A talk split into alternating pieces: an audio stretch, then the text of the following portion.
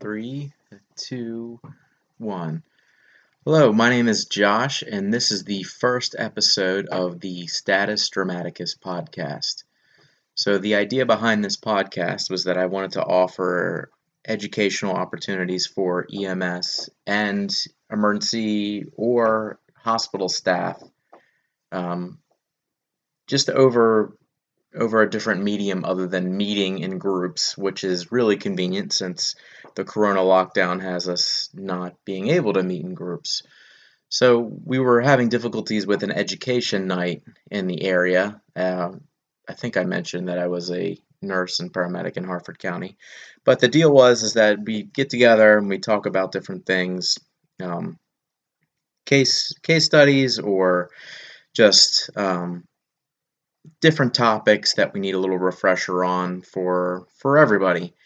But since we haven't been able to get together and and actually the medium in itself has been really it's been pretty troublesome to get everybody together or have a good turnout for our education nights. So i'm electing to try this podcasting thing and see how that works. So that's the reason for the podcast um, i'm going to see how this goes I'd like to get some guests on here. Um, I'm always open to subjects or topics for discussion. If someone has a topic that they'd like to talk about, I'm you know more than happy to you know get together and we'll record a podcast about it. So um, if you do want to leave suggestions or um, just talk about you know how the podcast, if you like the podcast, what about the podcast you like, what you didn't like. Um, if you just want to tell me that I suck, I know I suck, so maybe don't even bother with that. But you can email me for suggestions or ideas or just whatever at statusdramaticus, R N E M S, it's all together at gmail.com. I'll probably repeat this at the end of this um, broadcast, I guess you could say. But I'm going to try to upload at least one episode a week to YouTube, um, just covering different topics, different things that I hear being on both sides of the spectrum here. What EMS is doing, what the emergency nurses, nursing staff is doing, um, just and you know, just things are are different now since we're kind of limited with what we're doing. And you know the emergencies don't really stop even with this covid stuff going on. It still means that we've got covid and we've got other emergencies. It's not like one's going to give way for the other. So uh, with this first um, first podcast i just want to talk about some brief things that i was really meaning to get out back in the beginning of march or even the late february. Um, just meeting with uh, some people to get their feedback on what they'd like to see as a, a, state, as like the state of Maryland, some things that we can work on, and then locally what we can work on um, collectively, and trying to understand each other a little bit better too, because I know being an emergency RN and being a paramedic, I know I see some of my colleagues on both sides not understanding what one side does versus the other and sometimes there's a little bit of confusion. There's not the like not the best communication between both sides. And you know when everyone gets stressed out it makes things a little bit harder. And the understanding of each other is a little bit harder too. So um so here are some things I do want to talk about. So yeah, we we have the COVID stuff going on right now, but there's definitely better authorities out there than me to talk about that. I know at the hospital that I work in, and just in the, in the county in general, I know we, as of yesterday, I think we just have less than 10 COVID cases in Harford County as as a whole. Um, there's a difference between high risk and low risk situations. Usually, the high risk type of situations are going to be tested um, then there's been this scare about running out of supplies and everyone being nervous about what the proper uh, PPE is and all that other stuff. Um, as it stands right now, um, for most cases, we're apparently wearing the surgical masks. in situations where there's the possibility of um, aerosolizing the virus, um, like in the situations of like intubations or even CPR, um, we want to use an N95 or we can use the PAPRs.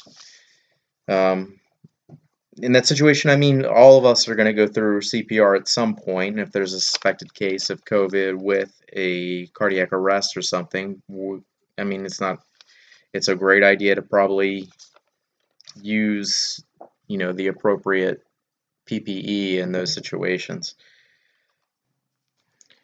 Some of the topics I've been meaning to cover for probably about a month now have been allergic reactions, uh, stroke, and the MOLST form. So the deal with the allergic reactions uh, has been that there's been situations where people are not using epinephrine early enough.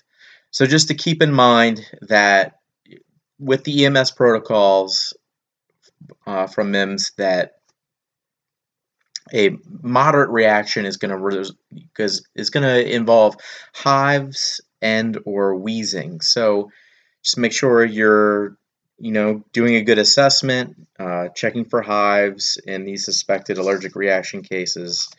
Um, and then using epinephrine because the situation is going to improve if you have an early epi and a moderate type of reaction, or you think that the allergic reaction is going to progress enough to something more severe. So you can actually limit that.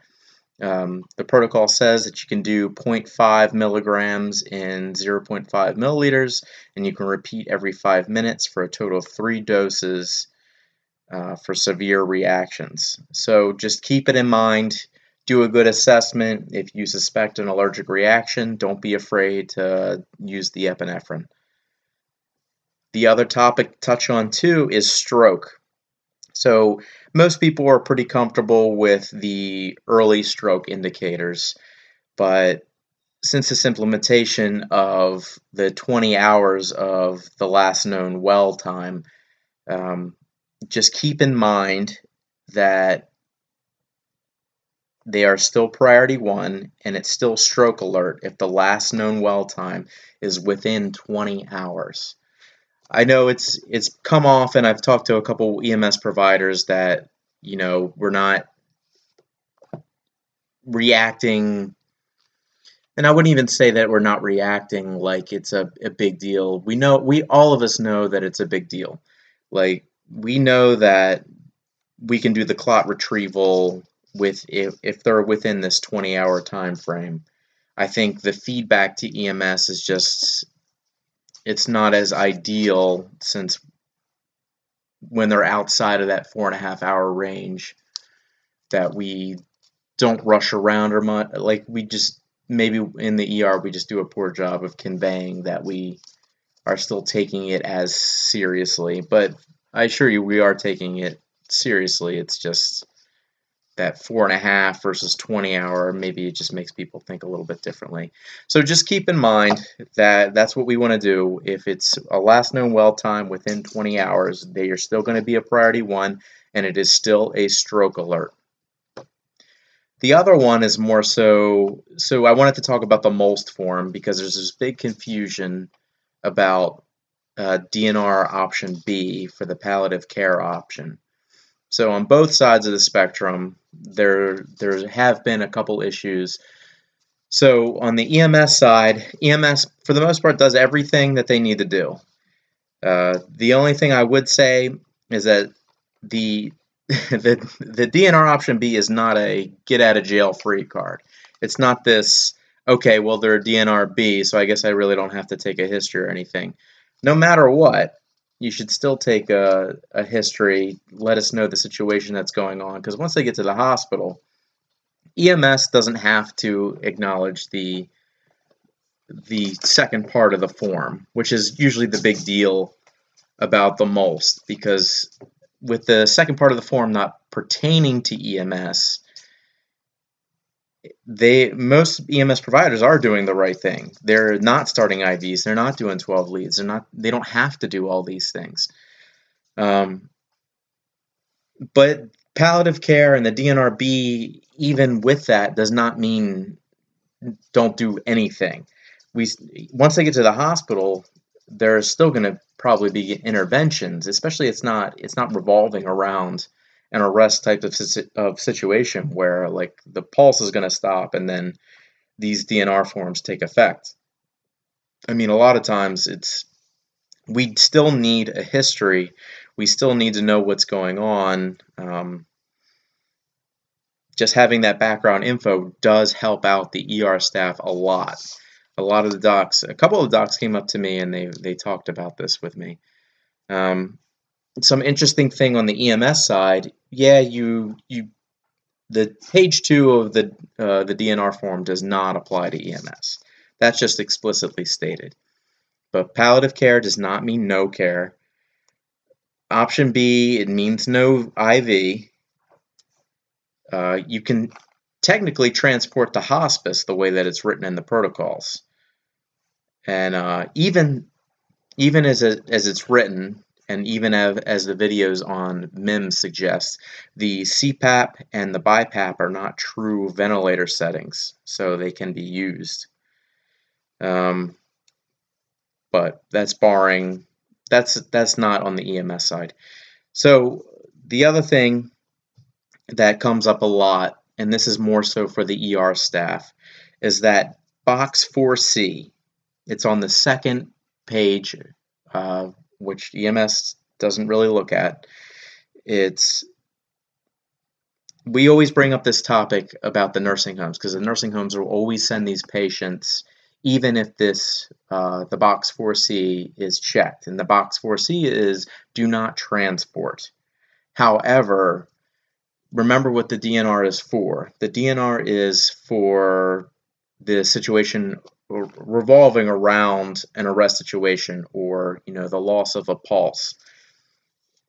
Really if there's any other cause for a, a patient to come to the er this this really doesn't apply because it's in this situation that all right if let's say there's a uti or some other situation like the patient requires a ct there's very little nursing homes that I'm aware of that are capable of doing an imaging scan of a patient. So they're going to end up at the ER anyway. Um, these patients have these treatable causes. It's not that they're revolving around a situation where they are going to go into arrest, but there are situations where they're uncomfortable or in pain, and these things can be solved. So once they come to the ER, there's interventions that we're going to do, even though they are an option B. And that situation about do not transport, it comes up a lot because it's like, well, okay, well, why transport at all uh, when you're a DNRB? But the situation is, is that if these are treatable causes and the problem or the illness can be corrected and it's not in an arrest situation, they they do need imaging, they do need testing, unless otherwise specified in that form two of the uh, of the MOLST form. So those three issues were the big ones that I wanted to talk about, and this is really just the launch of this podcast. And like I said, I'm I'm interested in continuing this. I want to do it at least once a week. I hope to release these at least by Friday. So if there's comments, suggestions, anything, criticisms, whatever, I don't I don't care. Uh, it's status dramaticus, R N E M S, at gmail.com. So S T A T U S D R A M A T I C U S R N E M S at gmail.com. In retrospect, maybe I should have chosen a shorter title, but you know what? It's too late now. I already have the YouTube account and I have the Gmail account. So that's what it is. Um, yeah, so uh, shoot me an email. Um, we can talk about more stuff. Maybe in the future we'll do some, you know, video of this podcast instead of just right in the beginning. It's just going to be audio. Um, that's what I have. I have a podcast set up right now. So I'm just trying to get this out here right now. Um, other than that, uh, hope everybody's being safe, and uh, I'll check with you next week.